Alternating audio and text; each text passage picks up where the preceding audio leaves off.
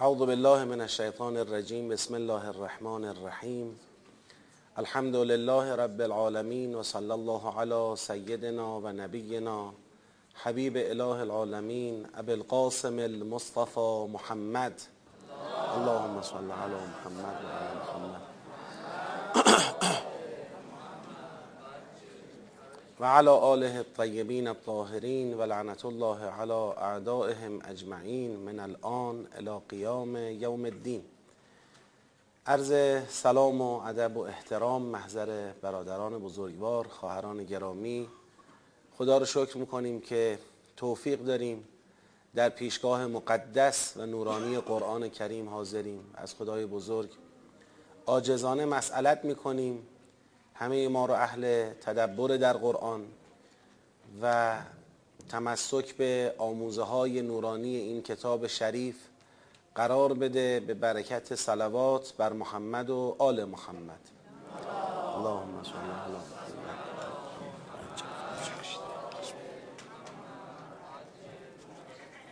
به خواست خدا بناس تدبر در سوره مبارکه نحل رو آغاز بکنیم. و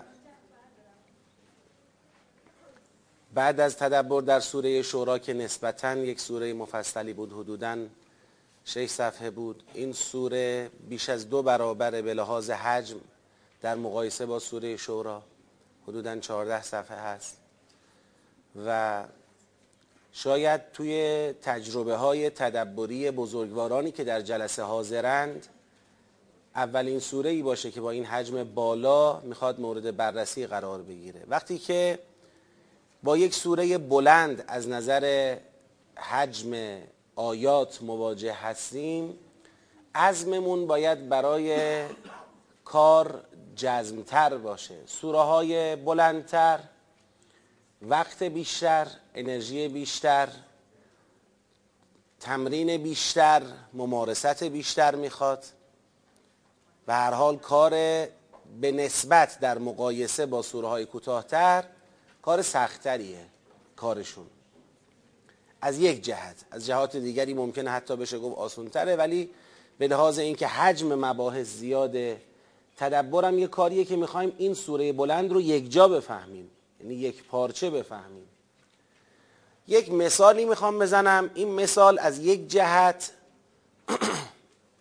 برای بحث من مناسبه. نمی‌خوام تمام جزئیات مثال رو تطبیق بدم دقت کنید کسانی که تندخانی کار کردن رو دیدید شاید بعضیاتون. تندخانی یکی از روشهاش ایجاد توسعه نگاهه. یعنی سعی می‌کنه که نگاه فرد رو توسعه بده به گونه ای که با یک نگاه کردن حجم زیادی از مطالب به ذهن او وارد بشه. اکثر ماها وقتی کتاب می‌خونیم در لحظه نگاهمون روی کلمه است. به یک کلمه نگاه می‌کنیم. لذا تا یک صفحه رو بخونیم باید تک تک کلمات این صفحه رو بهشون نگاه بکنیم به ترتیب تا این صفحه مطالعه بشه و فهمیده بشه. توی بعضی از انواع تمرینات تندخانی میاد به شما تمرین میده میگه در یک وهله دو کلمه رو ببین. بعد میگه با یه نگاه نصف خط رو ببین. بعد یادت میده با یه نگاه یه خط رو ببینی. بعد یادت میده با یه نگاه دو خط رو ببینی. تا برسه به یه پاراگراف و کل صفحه. کار به جایی برسه که طرف همین صفحه رو نگاه کنه کل مطالب صفحه رو بتونه دریافت بکنه. حالا اینکه این هدف به دست میاد یا به دست نمیاد اصلا تندخانی خوبه یا خوب نیست و چیزهای دیگه محل بحث من نیستن. من بحثم اون توسعه نگاهه. اگر کسی می‌خواد نگاهش توسعه پیدا کنه باید بیشتر تمرین کنه. سوره ناس رو فهمیدن خب سه خطه. این سه خط رو یه جا دیدن کار سختی نیست. نه اینکه یه جا یه لحظه ببینیم بفهمیم نه. اینکه ما سوره رو تدبر بکنیم و بفهمیم سه خط رو جمعبندی کردنش کار خیلی سختی نیست. اما یه وقتی سوره شما داری مثل سوره مبارکه نحل 14 صفحه مطلبه. باید تک تک آیات رو بفهمید باید سیاق ها رو بفهمید. اگر فصلی داره فصل ها رو بفهمید. ارتباطات رو بفهمید. برسید به جایی که بگید من کل سوره نحل رو فهمیدم. سوره نحل چی می‌خواد بگه؟ ورود و خروجش رو فهمیدم. زمان می‌خواد. ما حالا یک مدتی انشالله در این جلسات با سوره نحل معنوس خواهیم بود ولی این کفایت نمی‌کنه جلسات ما. خواهشم اینه حالا به شکل خودجوش از بین خودتون یک حرکتی رو ایجاد بکنید یک نسبت به یکدیگر مواظب باشید و پیگیر باشید که روزانه قرائت سوره نحل انجام بشه. هر روز نمی‌تونیم کل سوره رو بخونیم دو روز یک مرتبه کل سوره نحل رو با توجه به معنا بخونید. تا زمانی که این جلسات سوره نحل ادامه داره این قرائت سوره نحل اقلا دو روز یک بار انجام بشه. حالا اگه سی روز ما در خدمت این سوره بودیم خیلی بیشتر از این حرف هست. ما تقریبا فکر می‌کنم حدود سی هفته برنامه ریزی شده. خب یعنی یک چند ماهی ما مهمون این سوره هستیم. تو این چند ماه دو روز یک مرتبه سوره خونده بشه. آقا ما ختم قرآن داریم می‌کنیم. خب ختم قرآنتون انجام بدید. این برنامه کلاسی ماست. هر کس ختم قرآن انجام میده انجام بده. هر کس هر قرائتی روزانه داشته داشته باشه. اما کسی می‌خواد واقعا اگر از این جلسه بیشتر بهره ببره خواهش من اینه دو روز یک بار سوره نحل خونده بشه. شاید تا پایان مثلا این دوره ما شما عملا صد دفعه سوره نحل رو خوندید. صد دور خوندید. اصلا خود به خود حفظ خواهید شد خود به خود مزامین سوره در ذهن شما جمع جور خواهد شد. تدبر یک مدل از انس با قرآن انس با تکرار حاصل میشه. با تکرار با ممارست حاصل میشه. خب آیا نسبت به این نکته ای که عرض کردم حاضرید همراهی بفرمایید؟ اونایی چون که احتمال می‌دید این کارو نمی کنید نگیدا اونایی که عزمتون جزمه بر اینکه اقلا دو روز یک بار سوره نحل رو بخونید کیا هستن؟ دست بلند کنن.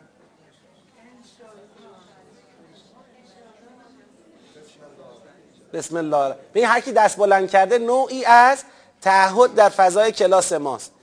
خدایا این کسانی را که دست بلند کردن و تعهد کردن که دو روز یک مرتبه در هر دو روزی یک بار سوره نحل را بخوانن موفق بفرما. بر عمل به تعهدشون تأییدشون بفرما. موانع را برای اجرای این تعهد از پیش پای اونها بردار.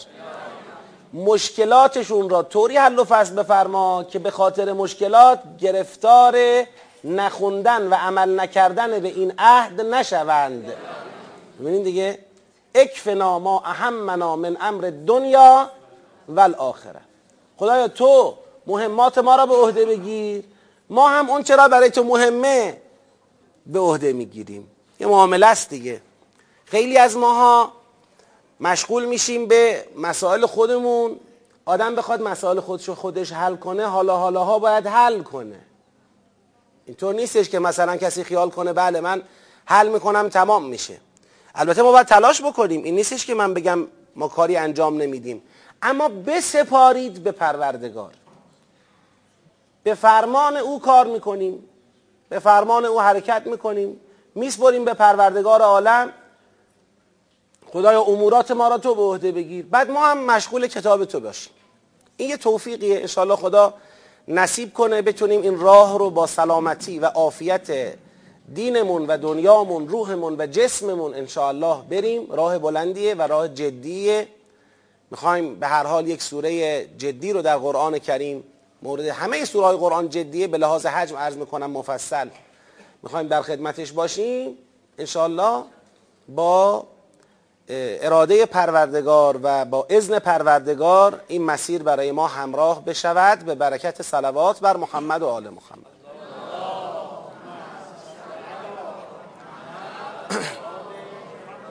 خب پروژکتور هنوز راه اندازی نشد؟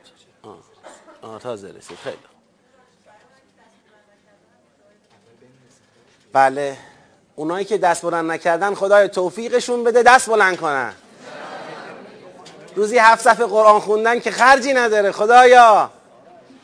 روزی هفت صفحه قرآن خوندن هفت زب در خیلی با ترتیل خوب بخواد بخونه کسی هفت ضرب در دو دیگه نه حالا می‌خواد با صوت بخونه اصلا. هفت ضرب در سه میشه 20 دقیقه. خدایا 20 دقیقه تو زندگیشون وقت باز کن. به برکت این 20 دقیقه وقتی که براشون باز می‌کنی بقیه وقتشون رو برکت بده. حالا اونا که دست بلند نکردن دست بلند کنن. این دفعه دیگه از اون دست سختا نیست. بلند کنید اشکال نداره. انشاءالله خدا توفیقتون میده و انشاءالله این کار رو انجام می‌دید. علت این که با هم جمع میشیم در محضر قرآن همینه به هم انرژی بدیم. اگر تنهایی می‌شد با قرآن این راه سخت رو این راه جدی رو جلو رفت خدا نمی‌گفت واعتصموا به حبل الله جمیعا همه. این جمیعا بودنش چه فایده ای داره؟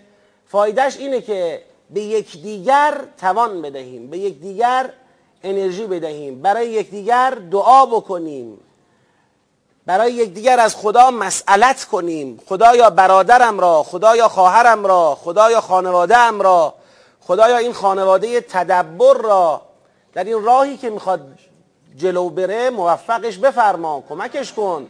اینو از خدا بخوایم برای هم. اینو از خدا بخوایم برای هم. و بعد پیگیر بشیم. شما که میای اینجا بالاخره چهار تا رفیق دارید. بپرسید خوندی نخوندی؟ چه خبر؟ تونستی؟ چرا نتونستی؟ والا بچم مریض بود. چرا مریض بود؟ خدا انشالله شفا بده خدا عافیت بده خدا سلامتی بده. از دست من کاری برمیاد. چرا نتونستی؟ گرفتار بودم چطور شده بود؟ مثلا فلان مشکل پیش اومده بود اقتصادی. کمکی می‌تونم انجام بدم؟ جامعه ایمانی اگر به وظایف برادرانه خواهرانه در قبال یکدیگر عمل بکنند بدون تردید خداوند راه انس بیشتر فهم بیشتر و عمل قویتر به قرآن رو براشون هموار می‌کنه. ما هم امیدواریم که این اتفاق بیفته. در کنار سوره نحل تجربه جدیدی از انس با قرآن پیدا کنیم. قرار نیست ما در سوره نحل عین اون کاری که در سوره شورا انجام دادیم انجام بدیم. قرار بهتر از سوره شورا عمل بکنیم. و همینطور پیش بریم انشاءالله. خب خدایا به خود منم این توفیق رو عطا کن. به این عهدی که از دوستان و بزرگواران گرفتم خودم هم عمل کنم. دو روز یک مرتبه سوره نحل رو انشاءالله توفیق داشته باشیم. بخوانیم. خیلی خوب. و اما تدبر در سوره نحل. همونطور که ما در سوره شورا اوائلش عرض کردیم لازمه که انسان برای تدبر در یک سوره چهار گام جدی را پشت سر بگذارد. چهار دور قرائت سوره نحل را ما با هم در همین جلسه انجام خواهیم داد. قرائت اول قرائتی است به منظور فهم تک تک آیات سوره. تو قرائت اول می‌خواهیم آیه ای نماند الا اینکه اون آیه را فهمیده باشیم. این قرائت اول ماست انشاءالله. ابهاماتی را که در فهم تک تک آیات وجود داره اینا رو برطرف بکنیم. این گام اول. گام سختی جدیه. یعنی مهمترین جدیترین گام همینه. اگر این گام رو خوب برداریم این قدم رو خوب برداریم قدم های دو و سه و چهار راحت تر برداشته خواهد شد. گام دوم این است که هر آیه را با آیات قبلش مقایسه کنیم و تشخیص بدیم که این آیه محل بررسی ما آیا به آیات قبلش متصل منفصله؟ آیه دو به یک وصله یا شروع بحث جدیده؟ آیه سه به آیه یک و دو وصله یا شروع بحث جدیده. آیه چهار به آیات قبلش متصله یا شروع بحث جدیده. دونه دونه آیات را باید مورد دقت قرار بدیم. تو بعضی از آیات خیلی سرراسته. یعنی داد می‌زنه که آقا این آیه به بحث قبلیش بگید متصله. یا اینکه خیلی راحت میشه فهمید که این آیه از بحث قبلیش جدا و منفصله. اما تو بعضی از آیات هم ممکنه احتیاج به دقت بیشتر داشته باشه. یعنی چند تا دلیل داریم که میفهمونه متصله. چند تا دلیل داریم که میفهمونه منفصله. باید بررسی کنیم نتیجه بگیریم. مرحله دوم رو که با هم انجام بدیم خود به خود سوره نحل چی میشه؟ دستبندی میشه. اسم دسته ها رو گذاشتیم. ما چی در تدبر؟ سیاق. یعنی پاراگراف ها و سیاق های سوره نحل برای ما معلوم میشه در مرحله دوم. و مرحله سوم این است که هر دسته از این سوره را جمعبندی کنیم جمعبندی دسته ها مثلا فرض کنید آخر سر معلوم شده که سوره نحل 20 تا دسته داره 20 تا سیاق داره. این صد و خورده ای آیه شده 20 تا سیاق. خب هر کدوم از این سیاق ها باید در ذهن ما جمعبندی بشه به گونه ای که یک پارچه فهمیده باشیم. دیگه داخل این سیاقی که پنج آیه ده آیه داره ما بتونیم بگیم که کل این سیاق را فهمیدیم درکش کردیم. مرحله سوم جنبندی سیاق ها. و مرحله آخر یا چهارم این است که سوره را می‌خوانیم تا ارتباط سیاق ها را بفهمیم. سیاق دو با سیاق یک چه ارتباطی داره؟ سیاق سه با سیاق دو چه ارتباطی داره؟ وقتی که ارتباط سیاق ها را فهمیدیم در حقیقت سوره را فهمیدیم.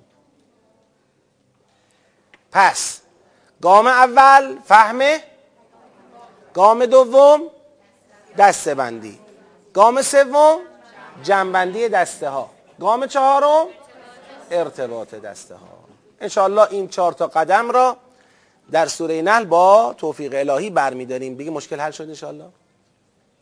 اومده بود که؟ نیومده بود؟ پس سیمش شاید مشکل داره چون اینو به محض اینکه وصلش می‌کنیم وصل میشه. سیم مشکل داره؟ خب. الان نه تخته داشته باشیم نه پرده اصلا کارمون پیش نمیره. ما اینو ریستارت بکن حالا. تا مشکل انشاءالله حل بشه. برای اینکه مشکل حل بشه یک صلواتی بفرستید. اللهم صل علی محمد و آل محمد. خدایا به برکت محمد و آل محمد مشکلات رو از جامعه اسلامی حل و فصل بفرما. این مشکل ما رو هم که مشکلی نیست این مسئله ساده رو هم خودت حل بفرما.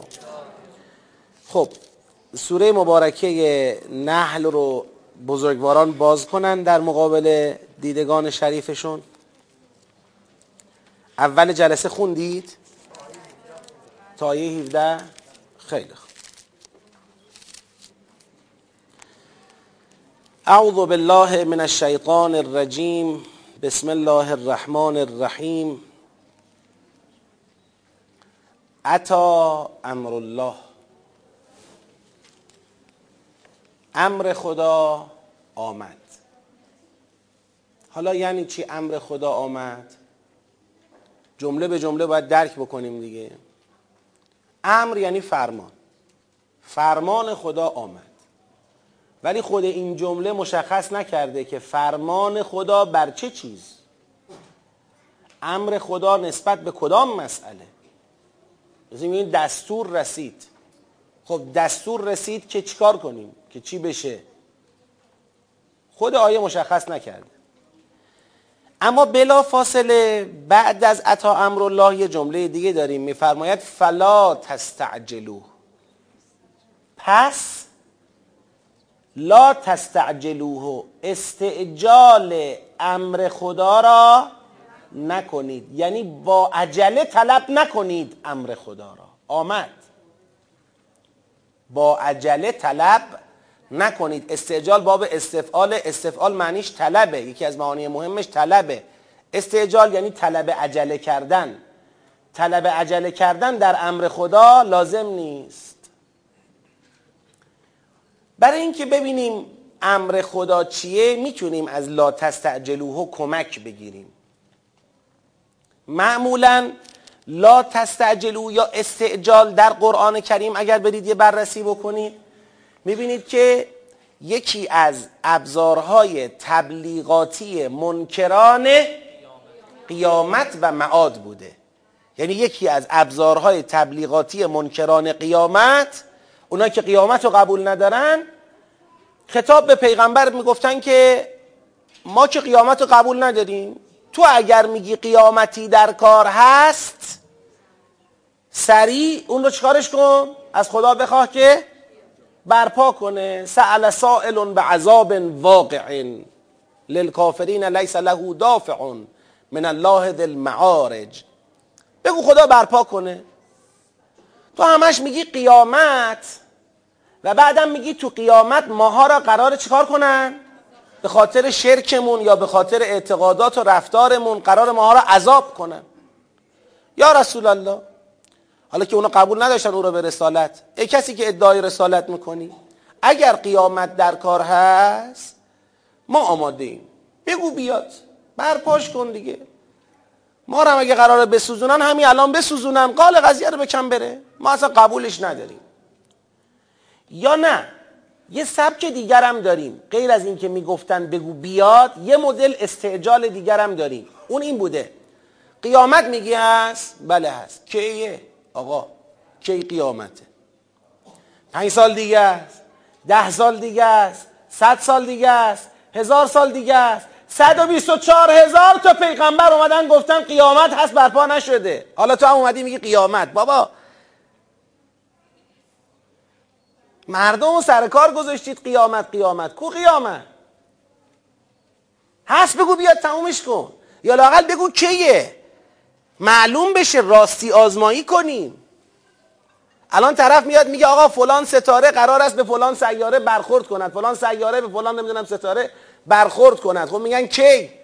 میگه مثلا صد هزار سال دیگه. حالا صد هزار سال دیگه فرزندان و نسل و نوه نتیجه او همه مردن پوسیدن خاک شدن کی می‌خواد اون از قبل در بیاره بگه شد یا نشد مثلا. کی قیامت؟ کسی که میگه رسول خدا هستم. خداوند این ابزار تبلیغاتی را به روش های مختلفی از دست مشرکان در آورده یکی از اون روش ها خبر دادن از قطعی بودن وقوع قیامته.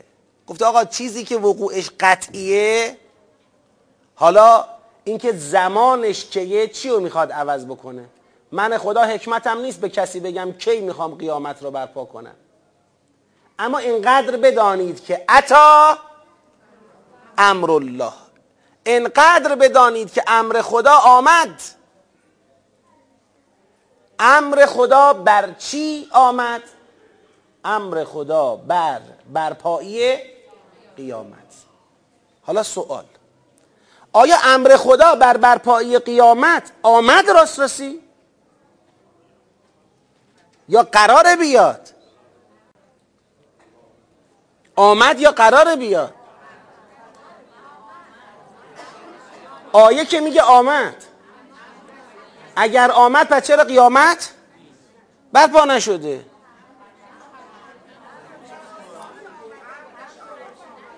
امرش آمده هنوز خودش نیامده. انما امره اذا اراد شیئا ان یقول له کن. باید بشه. وقتی خدا امر بر برپایی قیامت را صادر کند فرمان برپایی قیامت را وقتی خدا صادر کند از لحظه صدور فرمان فرایند برپایی قیامت باید چی بشود؟ شروع بشود. فرایند برپایی قیامت باید شروع بشود. حالا می‌خوام دو تا بیان بهتون بدم. دو تا بیان دو تا توضیح که به نظرم هر دوش می‌تونه درست باشه. منتها دو سطح داره. اون سطح ساده بحث اینه میگن آقا یکی از کاربردهای فعل مازی در زبان عربی مازی برای آینده است. یکی از کاربردها اینه که مازی به کار ببری ولی برای آینده. مازی قاعدتا مال کجاست؟ مال گذشته است. اگر مازی را برای آینده به کار بردی بهش میگن محقق الوقوع. یعنی چی محقق الوقوع؟ یعنی از یه چیزی می‌خوای خبر بدی که وقوعش قطعیه. اصلا انگار واقع شده. مثالشو من قبلا زدم بازم مثال می‌زنم. فرض بفرمایید یک جایی وایسادیم یه دیواری رو همه داریم می‌بینیم این دیوار در شرف فرو ریختنه هممون می‌دونیم این دیوار پوسیده است هر لحظه ممکنه بریزه. بعد یه وقت نگاه می‌کنیم می‌بینیم دیوار چی شد؟ خم شد. هنوز اما نریخته. اینجا یه کسی که وایساده میگه ریخ! ریخ! بابا این که نریخته. این که میگی ریخت ریخت فعل ماضیه. کو این که نریخته. ریخت یعنی دیگه ریختنش قطعی شد. دیگه اصلا شکی نکن که خواهد ریخت. شک نکن که خواهد ریخت. دیگه جای تردید نداره. این میشه اینکه این دیوار ریخت. اتا امر الله مثل این که خداوند میگه همه منتظر قیامتید. همه دارید زمان را می‌پرسید کی قرار قیامت اتفاق بیفته کی قرار اتفاق بیفته. آ امر خدا رسید. رسید یعنی در شرف در شرف رسیدن. یعنی شک نکن که امر خدا خواهد رسید برای برپایی قیامت. پس نسبت به چیزی که اتفاق افتادنش قطعی است لطفا عجله نکنید. طلب عجله نکنید. فلا تستعجلوه. انقدر نگید ایان یوم الدین. ایان یوم الدین. چه قیامت؟ بگو بیاد.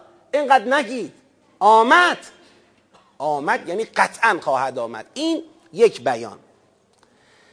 بیان دوم اینه که آقا وقتی امر خدا برای برپایی قیامت برسد قرار چه اتفاقاتی بیفته؟ قرار یه سری مقدماتی اتفاق بیفته تا برسیم به اون روز حساب. یوم الدین. یه سری مقدماتی قرار اتفاق بیفته تا یوم الدین برپا بشود. این مقدمات رو بهش میگن چی؟ اشرات اشرات الساعه مقدمات قیامت. یکی از مقدمات قیامت مبعوث شدن پیغمبر آخر الزمان است. صلوات بفرستید. اللهم صل علی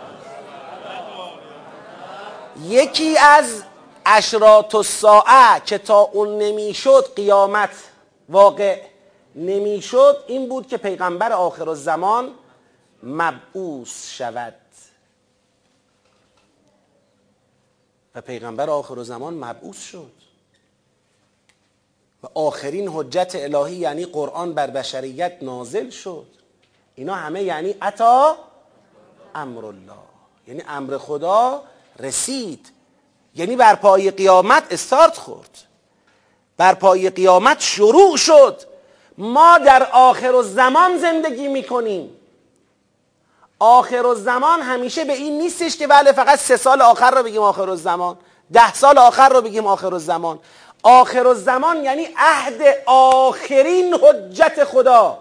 آخرین پیغمبر خدا. آخرین کتاب آسمانی. ما در عهد آخرین کتاب آسمانی و آخرین رسول و آخرین نبی زندگی می‌کنیم. عرض می‌کنم. ما در عهد او زندگی می‌کنیم. یعنی شروع قیامت با بعثت رسول خدا چه شد؟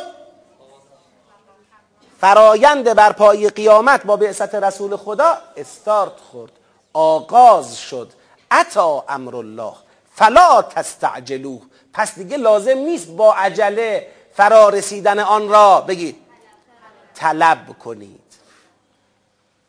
که حالا در اندیشه مکتبی ما مسئله اوسیاء پیغمبر گرامی اسلام مطرح بعد از پیغمبر خدا که باز هم قیامت در اندیشه دینی ما گویا واقع نخواهد شد تا وسیع آخر ظهور کند. وسیع آخر پیغمبر خدا ظهور کند اون موقع قیامت برپا خواهد شد. لذا من یک بار در یکی از سوره ها سوره زمر اگر اشتباه نکنم گفتم الان نمی‌خوام پروندهش رو تو این دور بازش کنم. یک جا از کردم مسئله ظهور حجت خدا در آخر الزمان این خودش تمثالی و نمادی و تجلی و تبلور اتمام رسالت رسول خدا صلی الله علیه و آله و سلم است. چون خدا در قرآن فرمود هو الذی ارسل رسوله بالهدى و دین الحق لیظهره علی الدین کله ولو کره الکافرون.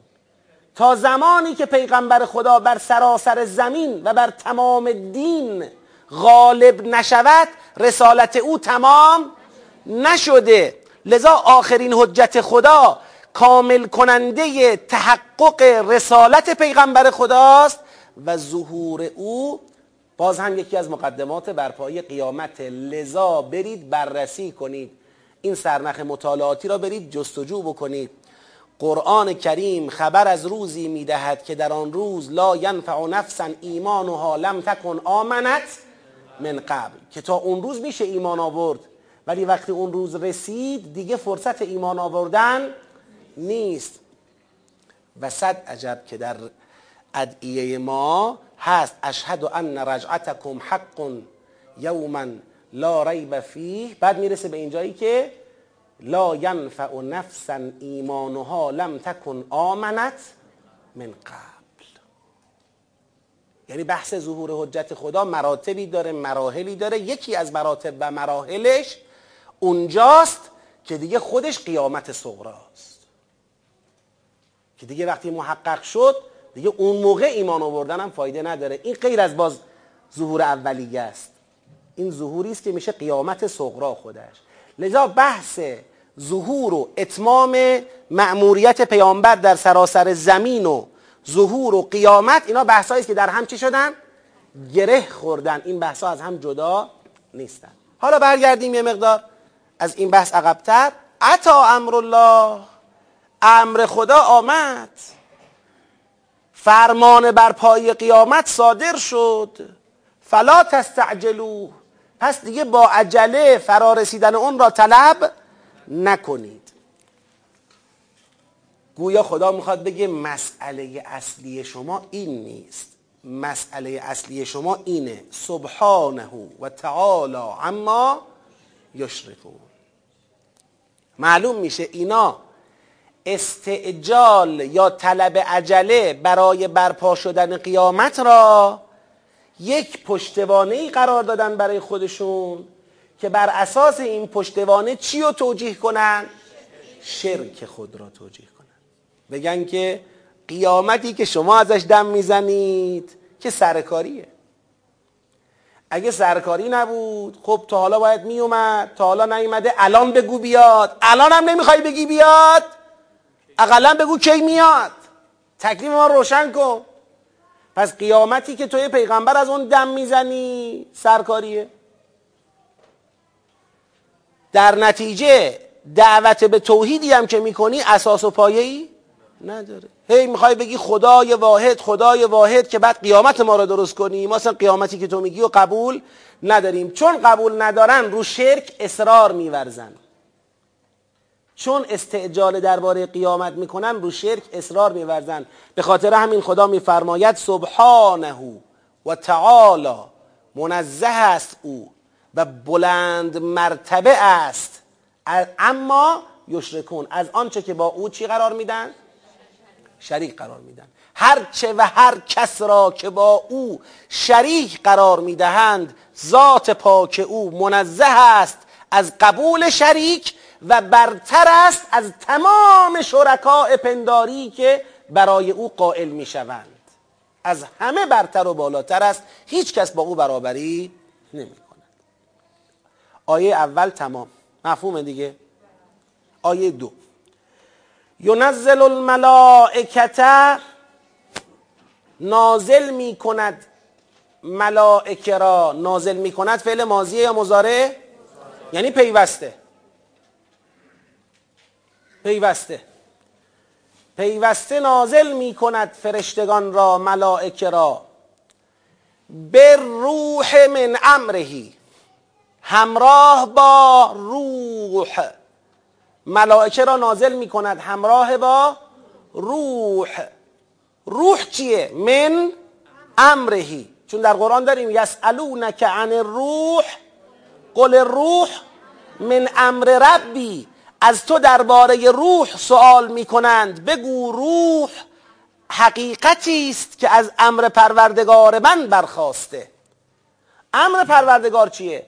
انما امره اذا اراد شیئا ان یقول له کن فیکون. امر خدا اون کلمه ایجاده. کلمه کن فیکونه. خداوند وقتی می‌خواد فرشتگان را نازل بکند که حالا خواهیم گفت بر کی و برای چی. وقتی می‌خواد فرشتگان را نازل بکند فرشتگان بدون اینکه روح با اونها همراه باشد قدرتی ندارند کاری نیستند. روح حقیقتی است از امر خدا برمیخیزد از فرمان خدا برمیخیزد. حالا فرمان خدا امر خدا نسبت به اون چیزی که تو آیه خواهیم خوند. اون حقیقت با فرشتگان همراه می شود خدا این فرشتگان همراه با روح را نازل می کند پس ینزل الروح. ببخشید ینزل الملائکته به روح من امرهی همراه با روح از امر خودش بر کی نازل می‌کند؟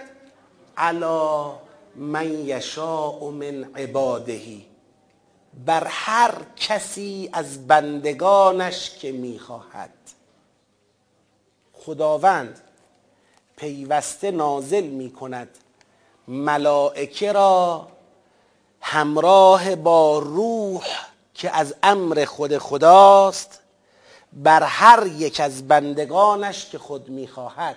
علا من یشاء من عبادهی که اینجا مراد از این من یشاء من عبادهی میشن کیا؟ پیامبران الهی.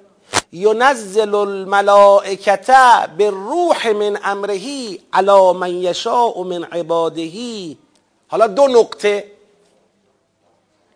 دو نقطه. این ملائکه را نازل می کند به همراه روح بر هر کدام از بندگانش که می‌خواهد. که چی؟ ان انذرو. اینکه انذار بدهید.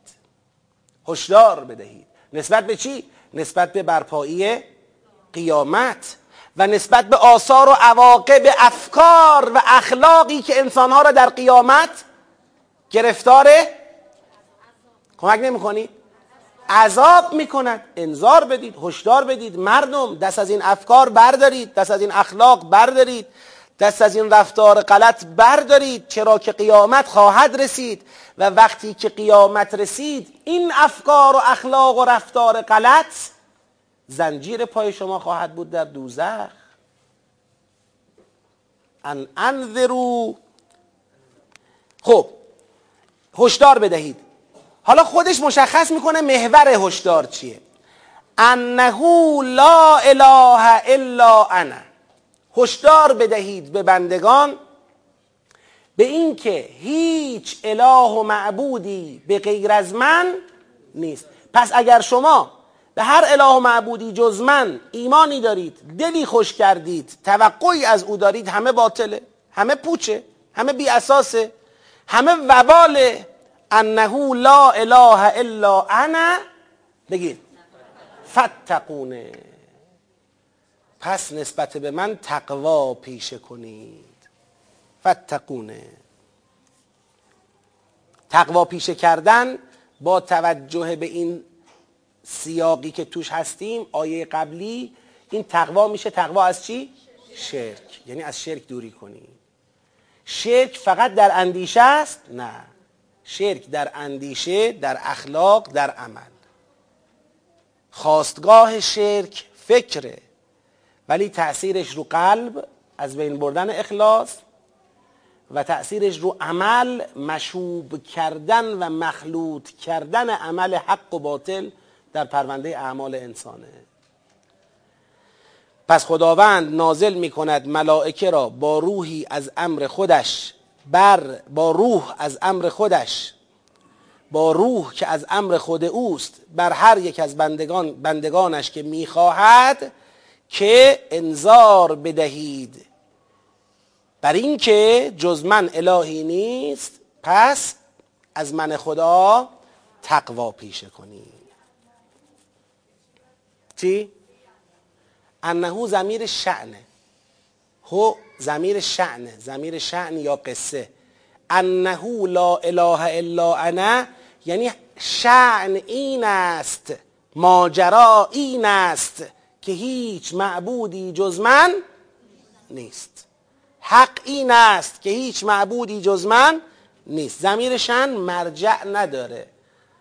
خودش در واقع یکی از اسلوب های بیانه. من قبل از اینکه فراموش کنم وظیفه خودم می‌دونم یادآوری کنم به جمع حاضر برادران و خواهران گرامی که بیانیه بسیار مهم مقام معظم رهبری حفظه الله که روز گذشته صادر شد با عنوان گام دوم. من خودم این بیانیه رو مطالعه کردم. به عنوان وظیفه خودم و البته فراتر از وظیفه بسیار بیانیه پر آموزه راهبردی جدی و ضروری هست. از همه برادران و خواهران محترم خواهش می‌کنم که وقت بگذارن. همین امروز انشاءالله و بیانیه رو با دقت مورد مطالعه قرار بدن فرازهای متعددش رو. در حقیقت روح مطلب بر این است که انقلابی که انجام شد گام اول ما بود و الان زمان گام دوم رسیده. باید قدم دوم برداشته بشه.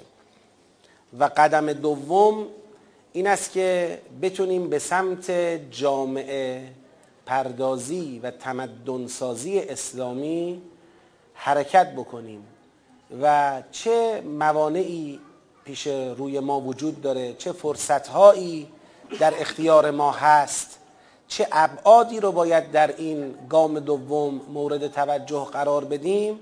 همه اینها با دقت کافی در این بیانیه مندرجه.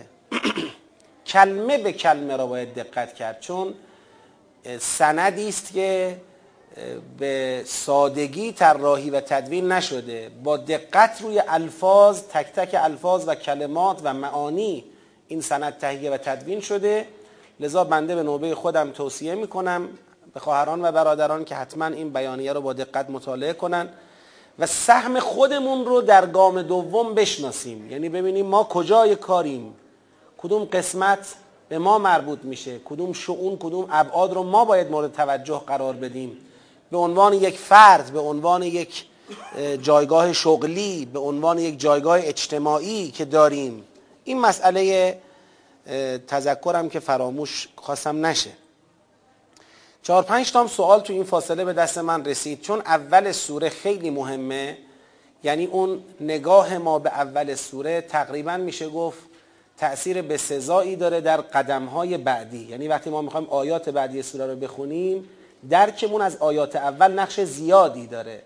یک اصطلاحی ما داریم در, در واقع مباحث مربوط به فهم سخن میگیم اصل الکلام صدر الکلام یعنی اون کلام با چی شروع میشه؟ شروع بحث تقریبا کد میده نسبت به کل مبحث. به خاطر همین این سوالات رو در این آیات اول سوره مورد توجه بیشتر قرار بدیم. سوال کردن شما گفتید امر الله منظور امر خدا بر قیامت برپایی قیامت و ساعت. شاهد و قرینه شما چیه بر اینکه چنین استدلالی می‌کنید؟ چون که چون ادعایی می‌کنید. عرض کردم شاهد رو. گفتم کلمه لا تستعجلوه یک اصطلاحی است که در قرآن تبدیل به یک کد شده. استعجال در قرآن کریم به عنوان یک ابزار بوده برای زیر سوال بردن قیامت. با توجه به این قرینه من میگم امر الله امر خدا به برپایی قیامت است. این در حد چیه؟ این در حد استظهاره. یعنی بنده ادعای قطعی نمی کنم الان بگم قطعا الا ولا بود فقط قیامت. نه. من باشم و آیه اول و شناختی که از لا تستعجلوه در قرآن کریم دارم میگم امر الله چیه؟ امر خدا به برپایی قیامته. حالا با در طول سوره پیش میریم. اگر شاهد و قرینه پیدا کردیم در طول سوره که مشخص کرد نه امر الله قیامت نبود. مثلا فرض کنید بر غلبه حق بر باطل بود. چنان که علامه طباطبایی رحمت الله علیه این مصداق رو بیان کردن. یا مثلا میگیم امرالله وعده عذاب استیصال عذاب دنیوی کافران و مشرکانه. چنان که بعضیا این گزینه رو مطرح کردن. حالا اگر در طول سوره برخورد کردیم به چنین قرینه ای یک بار دیگه پرونده این آیه رو باز خواهیم کرد. فعلا قرینه ای که بنده عرض می‌کنم مسئله استعجاله که در فرهنگ قرآن ابزاری بوده برای مخالفت با قیامت. تو سوال دوم این بوده که درباره عبادهی ینزل الملائکه بالروح من امره علی من یشاء من عباده ان انذروا انه لا اله الا انا فاتقون. گفتن آقا چه دلیلی وجود داره که بگیم عبادهی فقط پیغمبرانند؟ میگه ینزل الملائکه بالروح من امره علا من یشاء من عباده. حالا علا من یشاء من عباده باشه پیغمبران هم هستند اما غیر پیغمبران هم هستند. با توجه به اینکه بعد از ینزلو یه دو نقطه گذاشتم. دو نقطه ان انذرو انذار کنید. یعنی یه فر... یعنی ملائکه آمدن تا یه فرمان بدهند. به یه سری از بندگان خدا یه دستوری بدهند و به اونها بگویند که خدا فرمود شما چه کنید؟ انذار کنید مردم را و بگویید که جز من خدا خدایی نیست. فتقونه پس تقوای الهی پیشه کنید. پس معلوم این ملائکه ملائکه یعنی که بعضی از بندگان را معمور کردند. از جانب خدا به چی؟ انذار. بندگانی که از جانب خدا معمور به انذار شده اند یعنی پیامبران دیگه پیامبر یعنی همین. اگر بنده دیگری از جانب خدا شما می‌شناسید که معمور به انذار شده مشخصا ملائکه نازل شدن بر او. و به او گفتن که انذار بده اگر یقین دارید بدون اونم پیغمبره. یعنی پیغمبر بودن مفهومش همینه دیگه چیز دیگه ای نیست. اما بله نه معمور به انذار نیست حضرت لقمان. ببینید اینکه ماها مثلا فرض کنید الان ماها مبلغین انذار میدیم مردم را هشدار میدیم انذار میدیم تبشیر می‌کنیم. ما هم سعی می‌کنیم همون راهی را که پیامبران رفتن برویم.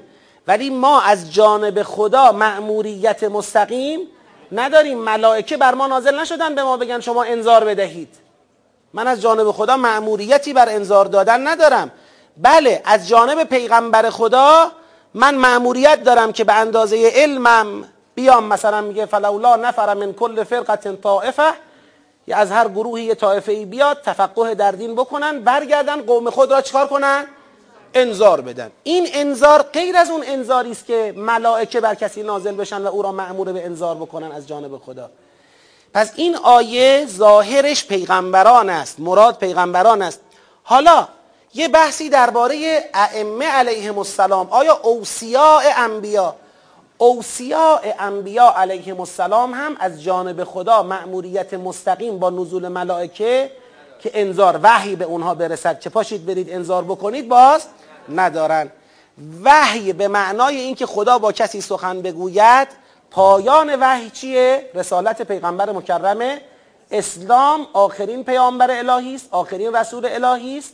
بعد از ایشون انبیا یعنی اوسیا مستقیما از وحی خدا برخوردار نیستن. هرچند عظمت شخصیت و عظمت مقام انسانی اونها به حدی است که به اذن الله دسترسی دارن به عوالم غیب دسترسی دارن به درجاتی از علم غیبی که خداوند اذنشو داده باشه برای اونها و اون به جای خودش محفوظه. این غیر از باز این مطلبه که ملائکه را خدا نازل کند بر کسی و ملائکه به او بگویند خدا گفته پاشو مردم را انذار بده. این فرق می‌کنه. پس اینم به نظرم میاد که جای توسعه کلمه عبادهی در اینجا وجود نداره. هرچند الگوگیری از این بندگان راهش بازه. سوال سوم الروح. گفتن آقا از کجا معلوم این الروح حضرت جبرائیل علیه السلام نباشه؟ ینزل الملائکه بالروح یعنی ملائکه را به همراهی حضرت جبرائیل علیه السلام خدا نازل می کند عرض کردیم در قرآن حضرت جبرائیل علیه السلام روح الامین است نه الروح. الروح وقتی میاد الف و لام هم داره الف و لام هم عهد عهدش هم یعنی عهد ذهنی شناخته شده یا ذکری. این الروح یسالونک عن الروح. از تو سوال کردن درباره روح. قل روح من امر ربی. روح اصلا یه کسی نیست. روح یه حقیقتی است. از امر خدا برمیخیزد. امر خدا چیه؟ کن فیکونه. این حقیقتی که از امر خدا برمیخیزد با ملائکه همراه میشه تازه ملائکه صاحب قدرت میشن به ازن الله. میشن وسائط اجرای فرمان الهی و الا ملائکه بدون روح که خداوند روح را با اونها همراه کرده باشد از خودشون به خودی خود توانی ندارن و وسائط کار پروردگار نمیشن.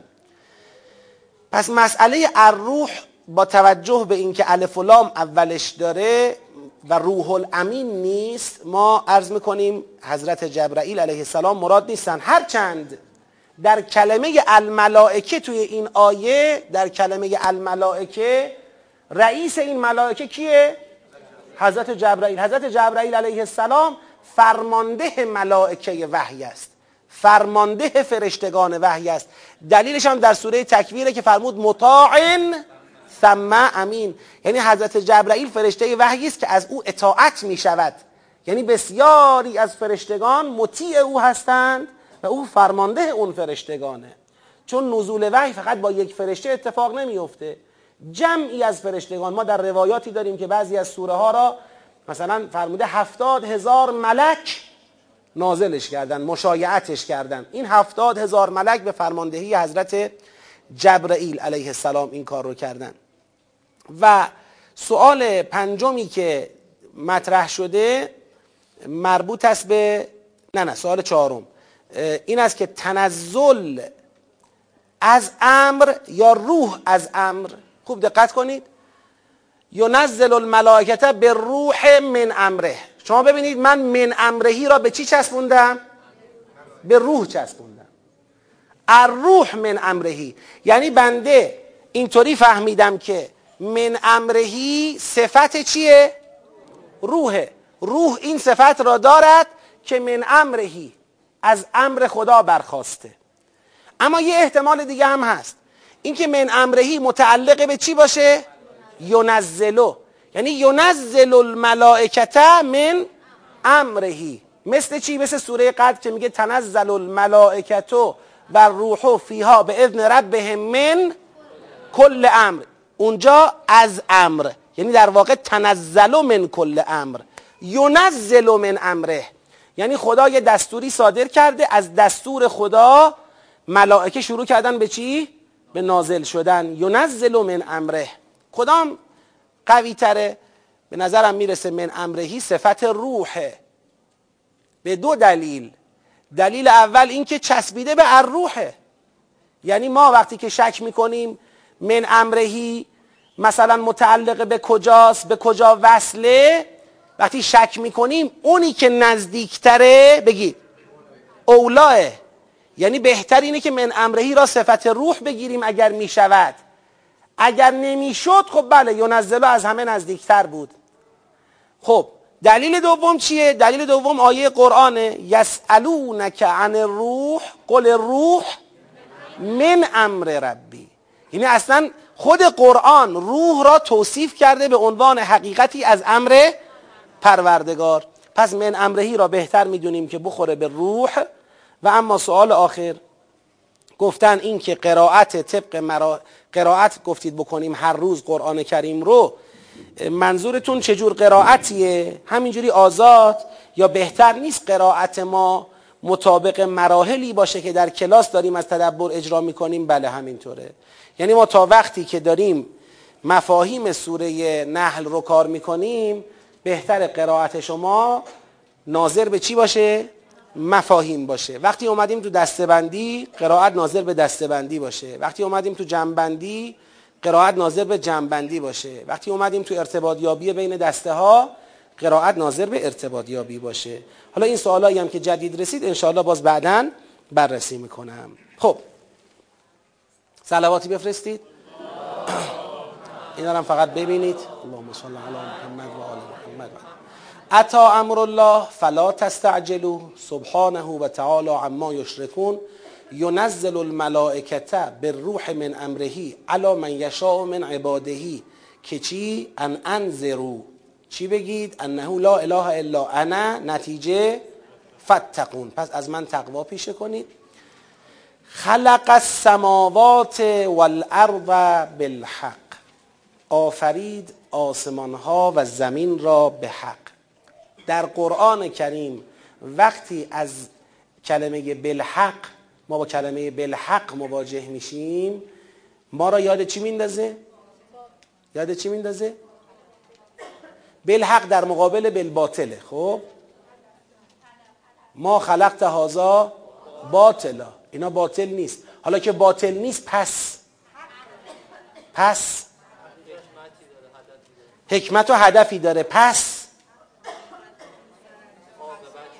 پس قیامتی لازمه. ببینید در قرآن کریم مسئله بالحق بودن اشاره دارد به قیامت. از دو حالت خارج نیست.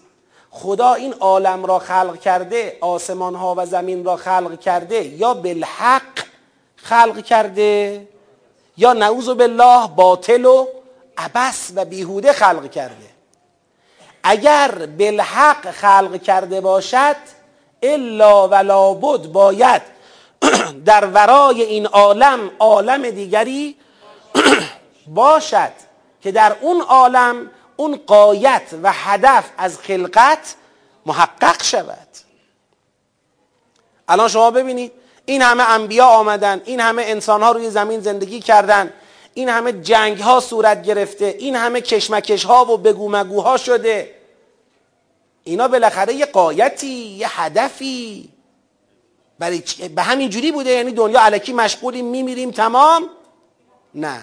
خلق السماوات والارض بالحق. ببینید در ابتدای سوره نحل درباره قیامت بحث مستقیم نشده اما چند بار کد داده. قرآن کریم می‌دونید وقتی کد میده تکیه به چی داره؟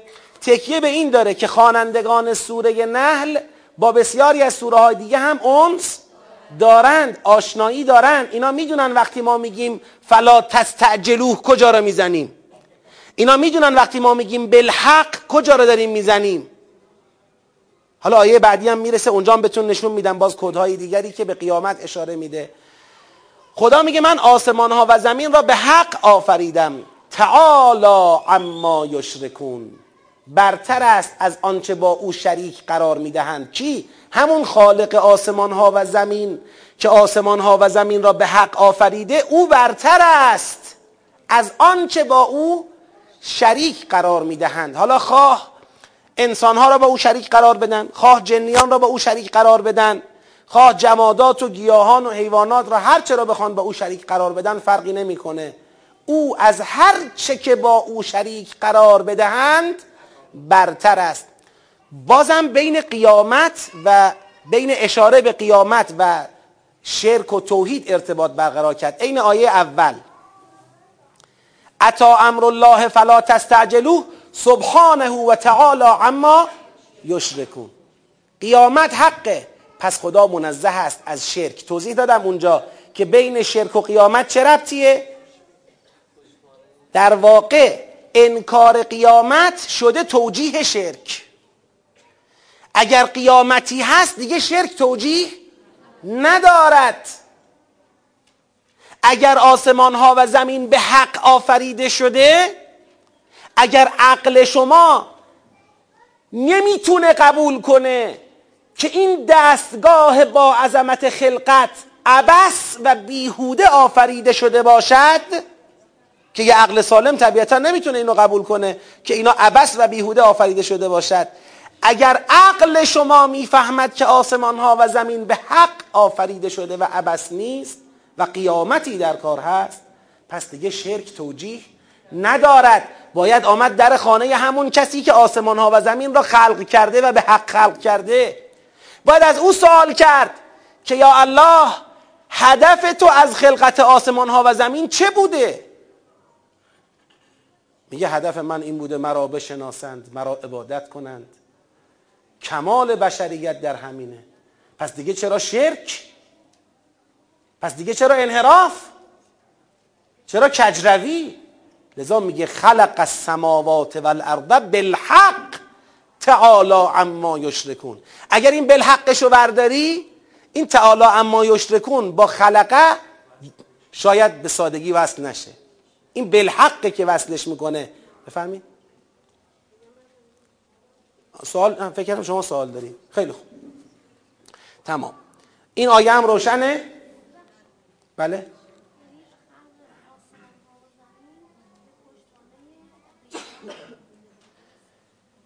نه. خلق آسمان ها و زمین بالحق است یعنی بالباطل نیست یعنی عبس نیست یعنی هدف دارد. خب بله بله مثل همون. یعنی می‌خواد بگه هدف دارد.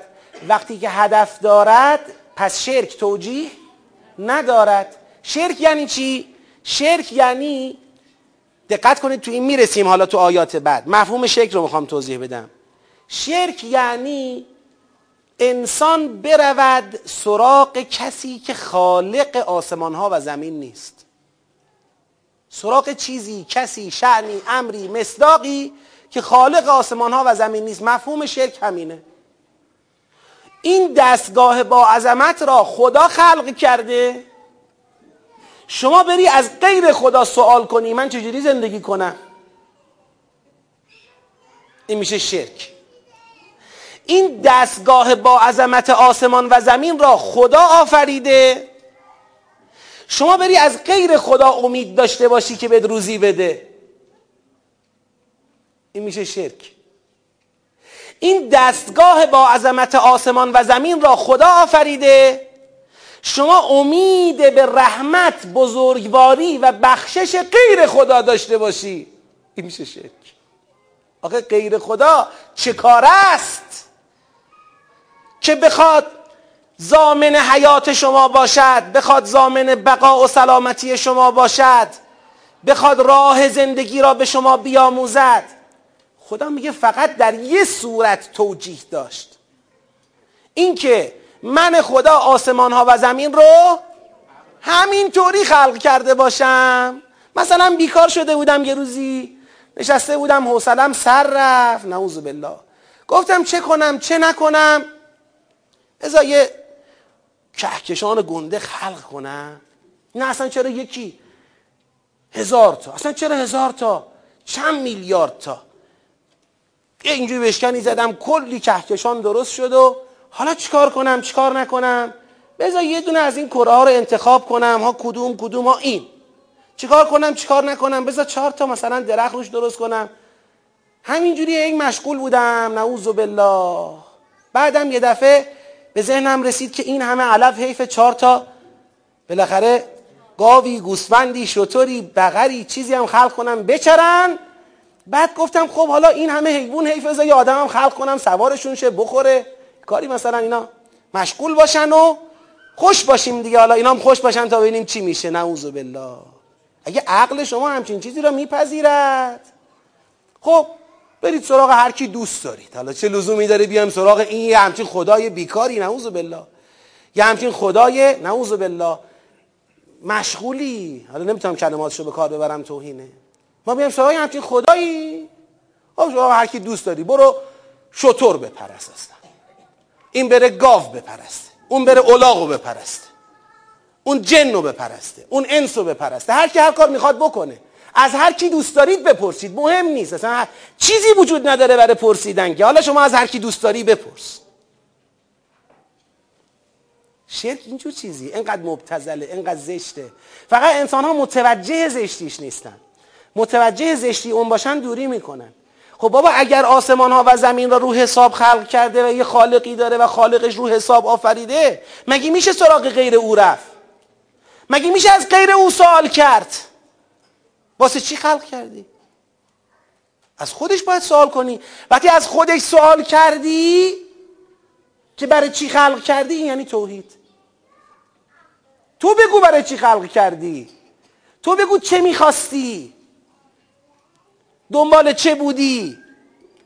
بعدش چی میشه؟ تو باید جواب بدی. این میشه توحید.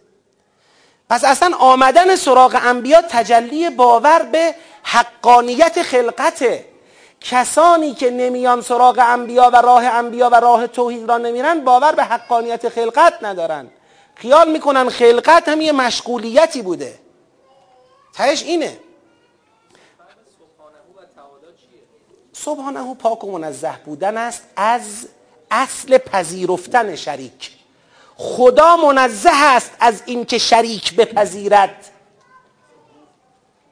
حالا تعالی یعنی مقامش رتبهش درجهش علوش از همه اون چیزایی که می‌خوان با او شریک قرار بدن بلندتر است. یه جورایی تعالی استدلال سبحانه است. به کسی که علو ندارد خب میشه بغل شریکم گذاشت. اما کسی که از همه کس و همه چیز بالاتر است چطور میشه بغل او شریک گذاشت؟ کی با او برابری می‌کند تا کنار او اسمش برده شود؟ هیچ کس از اینجا تعالی یه جورایی استدلال برای این خب آیه سرم خدای شکرت فهمیدیم. خلق الانسان من نطفت حالا تو این دایره خلقت که خلق از سماوات و الارض بالحق اومد دست گذاشت رو انسان. خلق الانسان من نطفت این انسان را از نطفه ای خلق کرد. فاذا هو خصیم مبین پس ناگهان همین انسانی که دست پرقدرت اون خالق از یک نطفه خلقش کرده همین انسان شده دشمن آشکاری برای خدا. مخلوق شده دشمن خالق. گفتم این سوره کد میده. همین کد سوره چیه؟ یاسین دیگه. فرماید که آیه رو بخونید. کی حضور داره؟ اولم یرا یرا الانسان انا خلقناه من نطفه فاذا هو خصیم مبین و ضرب لنا مثلا و نسی خلقه. قال من یحیی العظام و هی رمیم. کد چیه پس؟ این خصیم مبین تجلی در انکار قیامت داره. یعنی میگه اون آدمی که به خودش اجازه میده بگه قیامتی در کار نیست. یه بار لا تستعجلو یه بار استعجال می‌کند. به خودش اجازه میده بگه قیامتی در کار نیست. قائل است به اینکه آسمان ها و زمین عبس آفریده شده. خیال می‌کنه همینجور باری به هر جهت و پوچ آفریده شده. و این انسانی که به خودش اجازه میگه میده بگه قیامتی نیست در حالی که خودش از نطفه ای به دست خدا خلق شده. یه مقدار بعضی از آیات قرآن فقط فهمیدن نیست درک کردن هست. یه مقدار فکر کنیم چند لحظه. هر کدوم از ما که الان اینجا وایستادیم یه انسانیم. مستول قامه با جسمی و روحی می‌بینیم میشنویم می‌گوییم می‌خوریم میپوشیم راه میریم میشینیم زندگی می‌کنیم. کار می‌کنیم فکر می‌کنیم گوش میدیم تصمیم می‌گیریم. اقدام می‌کنیم اهداف طراحی می‌کنیم. تمام این شعوناتی که به من انسان بستگی داره حالا از همه جوانب آسمان ها و زمین و در و دشت و غیره بگذریم. برسیم به همین انسان. قبل از اینکه در این موقعیت باشیم چه بودیم؟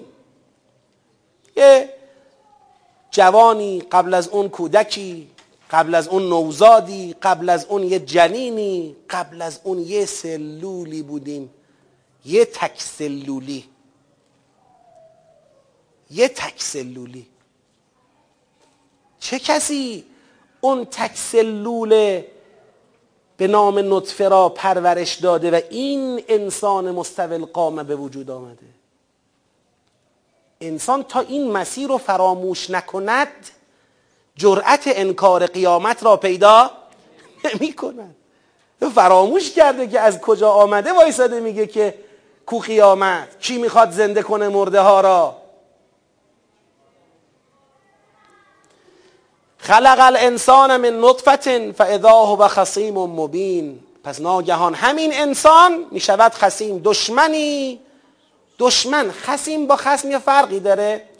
در خصیم یه جور چی؟ ثبوت هست. ولی تو اصطلاحش یه فرقی ثبوت به جای خود. با توجه به استعمال خسیم و استعمال خسم خسیم بیشتر تو مقام مجادله مباحثه گفت و شنود. تا جایی که من می‌دونم استعمال میشه. ولی خسم بیشتر تو میدان مبارزه فیزیکی استعمال میشه. ازاه و خسیم و مبین این انسان برای ما تبدیل به یه خسیم آشکار شده.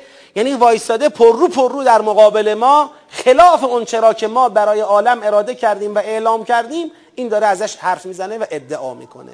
این میشه خسیم مبین. ول انعام آیه بعدیه.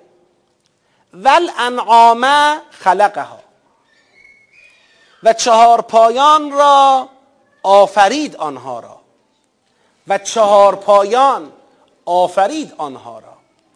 یعنی ذهنا رو میاره روی بحث چهار پایان.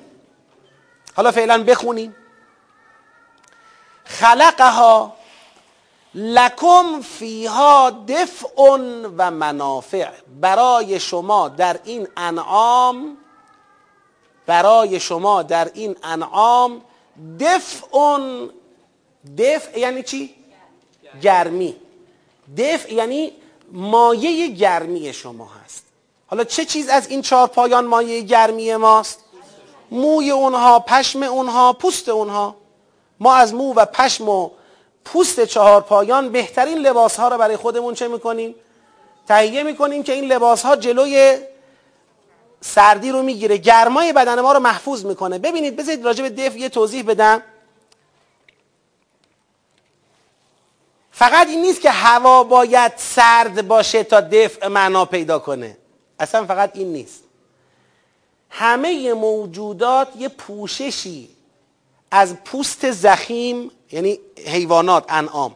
از پوست زخیم و مو و کرک و پر یا پشم دارن که بدن اونها را میپوشانه. گرمای بدن رو در خودش چه می‌کنه؟ حفظ می‌کنه محفوظ نگه میداره. لذا تعادل در زندگی با اون پوششه تأمین میشه.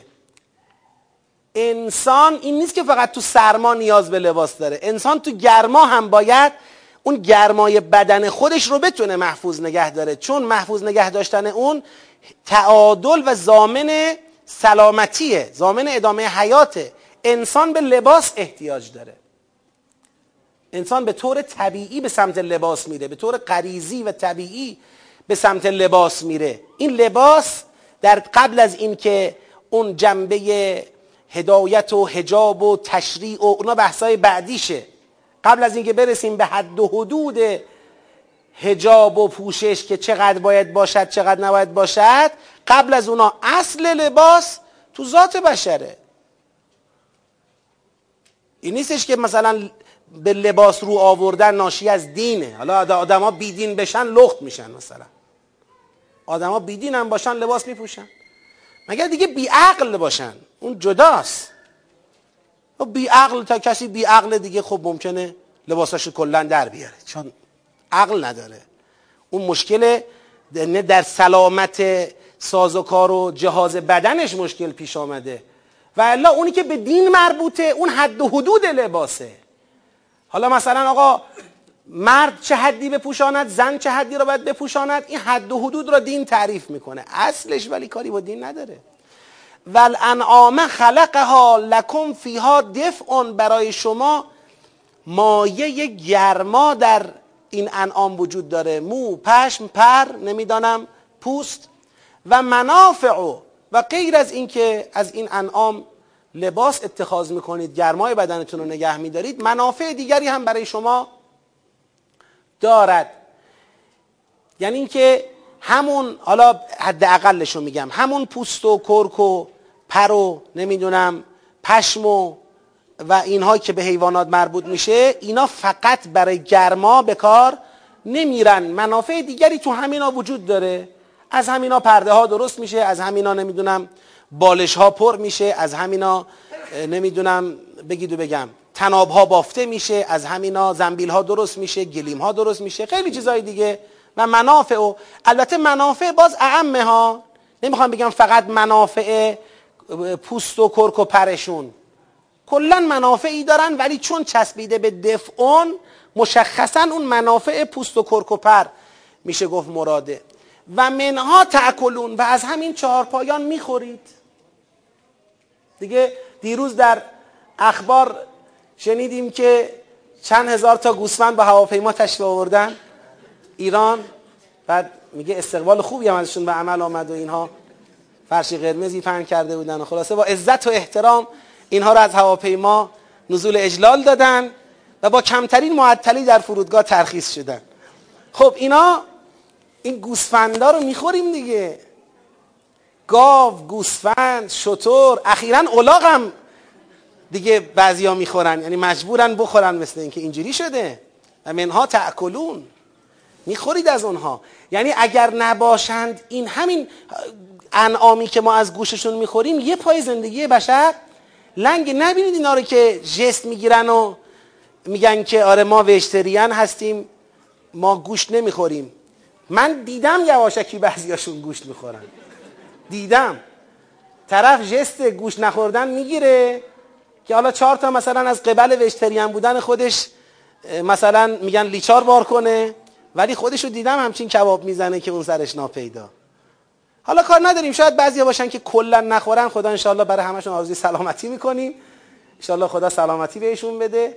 ولی که انسان ها گوشت می‌خورن و منها تاکلون حالا منها تاکلون البته فقط گوشتن نیست. از همین شیرشون انواع خوردنی ها از کره و پنیر و ماست و حتی خود شیرم شاید به خاطر مواد غذایی که داره بشه گفت اکل. هرچند شربه ولی اکل به یه معنایی میشه حتی بر خود شیر هم اطلاق کرد. و البته چین برید که منها تاکلون نیست کلها تاکلونه یعنی کلش رو می‌خورن. فرق نمی‌کنه دیگه هر چی می‌خواد باشه باشه. و لکم فیها جمال و برای شما در این انعام زیبایی و زینت وجود دارد. جمال حین تریحون و حین تسرحون. چه اون وقتی که تریحون تریحون مسترش میشه اراحه. اراحه یعنی راحت کردن. چه اون وقتی که می‌خواید اینا رو راحت کنید. راحت کنید یعنی چی؟ یعنی اینا رو بیارید به خونه هاشون برسونید. به آقل ببرید به طویله هاشون ببرید به خونه هاشون ببرید. چه اون وقتی که اینا رو برمیگردونید از چراگاه و حین تسرحون چه اون وقتی که اینها را رها می‌کنید تو دشت و دمن و بیابان که مشغول چریدن و خوردن بشوند. در هر دو حالتش برای شما یک جمالی وجود داره. بعضیا میگن آقا چه جمالی؟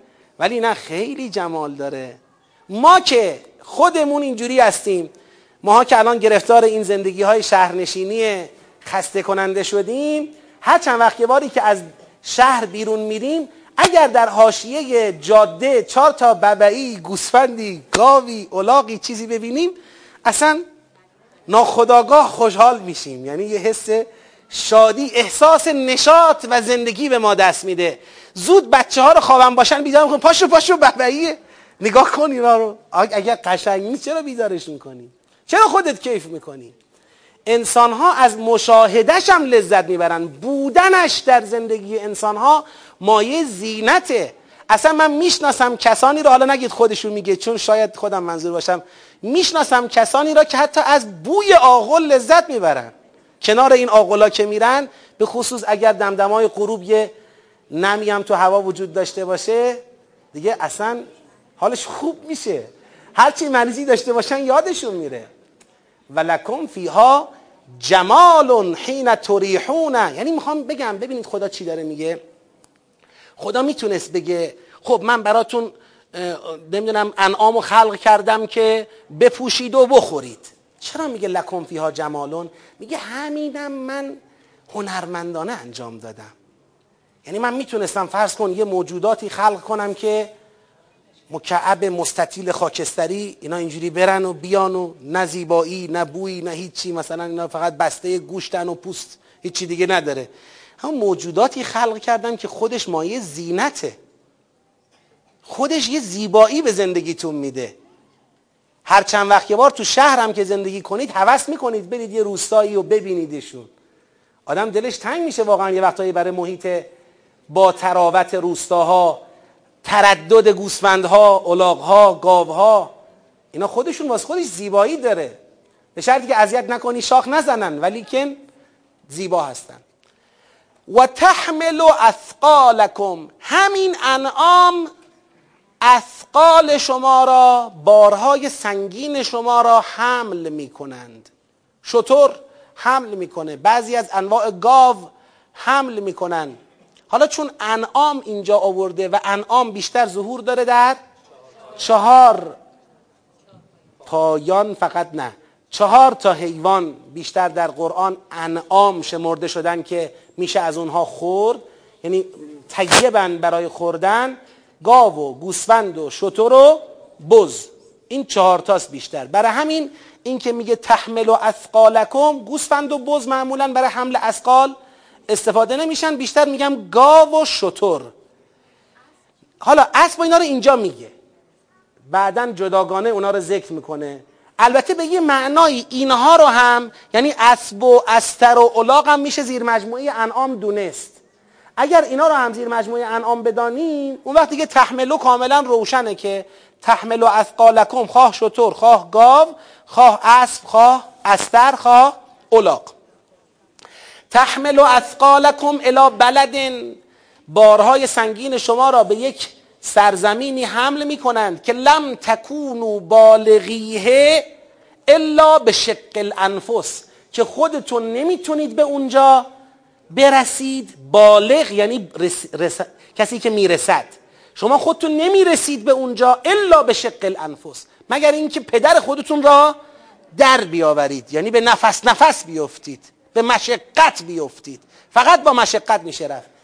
دقت کنید قرآن کتاب دقیقیه.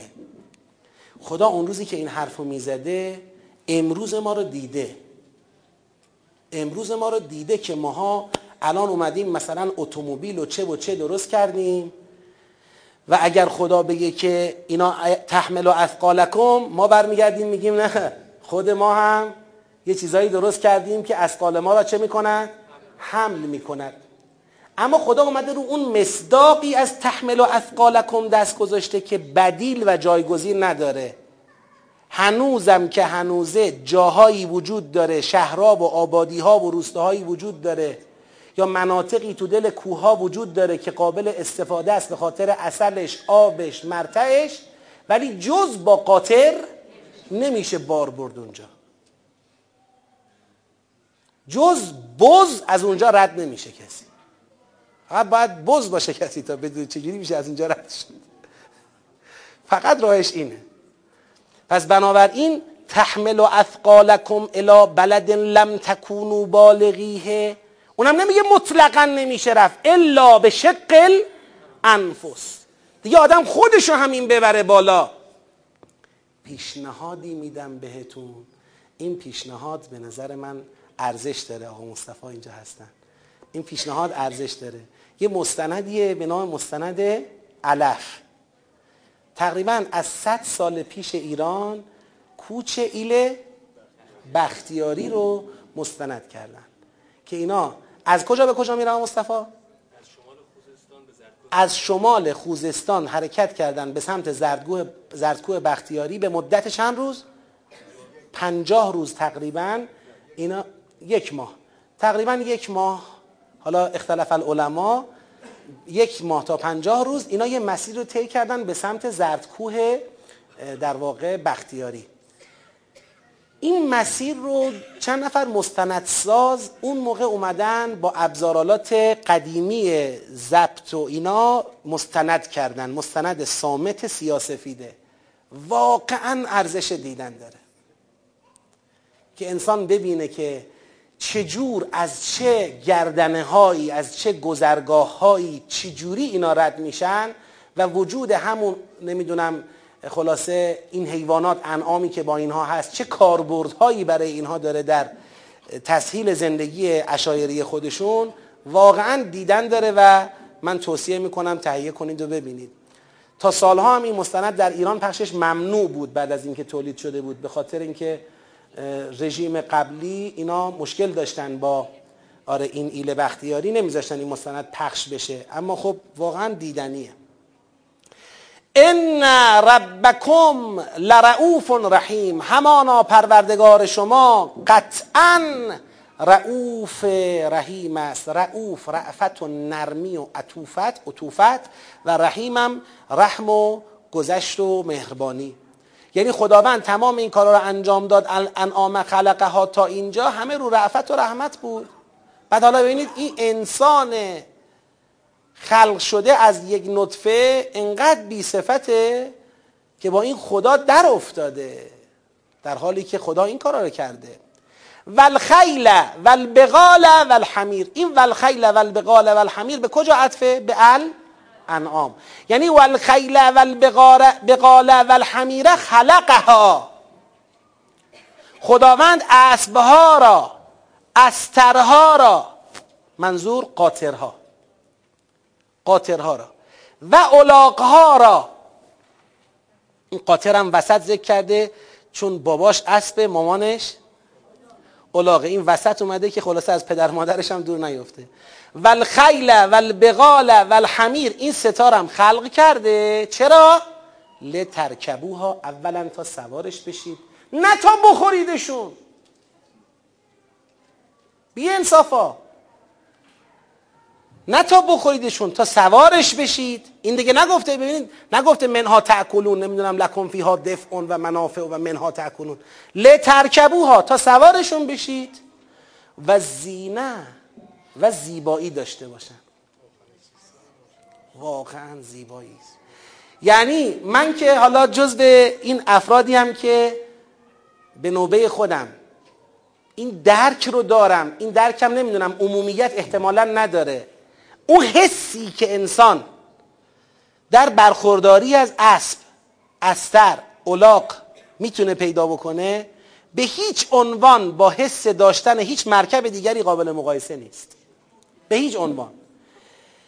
اسبها موجوداتی هوشمند مهربان وفادار نجیب. یعنی این نیستش که فقط سوارش میشی و راه میره یه استارت می‌زنی دو نه حس داره. یه موجودی زنده با حس و گرم سوارت می‌کنه. جایی که باید یواش بره خودش یواش میره جایی که میشه تون بره تون میره. جایی که بالاخره احتیاج به آب داری احتیاج به غذا داری با حس غریزی خودش تو رو به سمتش هدایت می‌کنه. تو میدان جنگ یه جور تو میدان مسابقه یه جور تو زمین کار یه جور. نقش ایفا می‌کنه حیات داره. و داشت انسان ها خواهد آمد روزی که انسان ها متوجه این نعمت منحصر به فرد میشن. درسته امروز زندگی ما پر شده از ماشین ها اتومبیل ها و غیره. اینم باز از لطف خداست که به ما این عقل و شعور رو داده و برای خودمون در زندگی خودمون اومدیم ابزارالات ساختیم. اما این ابزارالات هرچند زندگی ما را تسهیل می‌کنن ولی جای خیل و بغال و همین را پر نمی‌کنن. جای اینها با هیچی پر نمیشه. ویژه خودشونه. پس لترکبوها و زینتن تازه همه اینا رو شنیدید؟ و یخلق مالا تعلمون. و خلق می‌کند آنچه را که نمی‌دانید. یعنی هنوز در پرونده خلاقیت خدا گزینه هایی که شما هنوز به اونها علم ندارید هم وجود داره. یا خلق کرده و نمی‌دانید ولی این میگه یخلقو یعنی مرتب خلق می‌کند و شما نمی‌دانید. خب اینکه خلق می‌کند با توجه به این سیاق من میگم خلق می‌کند آنچه را که نمی‌دانید ولی نفعش به حال شما می‌رسه. چون سیاق سیاق خلق کردن چیزهایی است که به نفع زندگی انسانه. خب ما چی؟ نه نه. یخلقو یخلقو ما لا تعلمون این ظهور دارد در اون موجوداتی که خود خدا مستقیما مباشرتا داره خلق می‌کنه. ظهور در اون چه که ما داریم درست می‌کنیم نداره. بله اینجا از طیر و پرندگان هم صحبت نشده. البته هنوز این سیاق برشماری نعمات خدا ادامه داره. خب گفتن چرا این سوره را از بین این همه سوره انتخاب کردید؟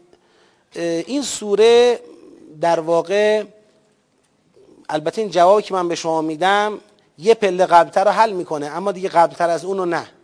روی این سوره یه مقدار قبلا کار شده بود. این کار می‌خواستیم به بلوغ خودش برسه. وقت نمازم رسیده. می‌خواستیم به بلوغ خودش برسه. برای همین روی این سوره کار کردیم. اما که چرا قبلا روی این سوره کار کردیم نه ما اراده داریم همه سوره قرآن رو کار کنیم. الحمدلله تا الان بیش از 20 خورده جز نزدیک 23 جز از قرآن رو کار کردیم. و بقیهش هم تمام خواهیم کرد انشالله حالا قسمت ما سوره نحل بوده. گفتم آیا میشه گفت روح در واقع همچون یک موتور محرکه عمل می‌کند و اینکه همراه با ملائکه نازل می‌شود. بدین منظور است که هرگاه زمان مأموریت یک ملک فرا رسد به امر الهی روح او روشن شده و به کار میافتد. به همین مناسبت دائما ملائکی که انجام مأموریت چون مربوط به زمان نزول زودتر بوده و ولایت عمل دارن به ترتیب همراه با دکمه استارت آن یعنی روح به امر الهی به سوی حمد و زمان مأموریت فرستاده می شود نه اصلا نمیشه به این مفاهیم به شکل ماشینی نگاه کرد. این مفاهیم مفاهیم معنوی روح اون قدرت الهی است از کلمه ایجاد برخواسته با ملائکه همراه شده و ملائکه به واسطه این قدرت توان انجام مأموریت پیدا کردن. خب از اینکه حوصله کردید در این جلسه مباحث رو پیگیری کردید ممنونم. فقط نکته که می‌خوام عرض کنم اینه.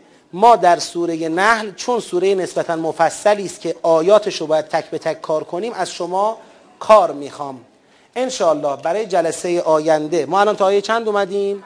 تا آیه هشت اومدیم. انشالله برای جلسه آینده شما اقلا 20 تا آیه رو در دستور کار قرار بدید تا آیه 28 شما تا آیه 28 رو در دستور کار قرار بدید به لحاظ مفهومی کار کنید.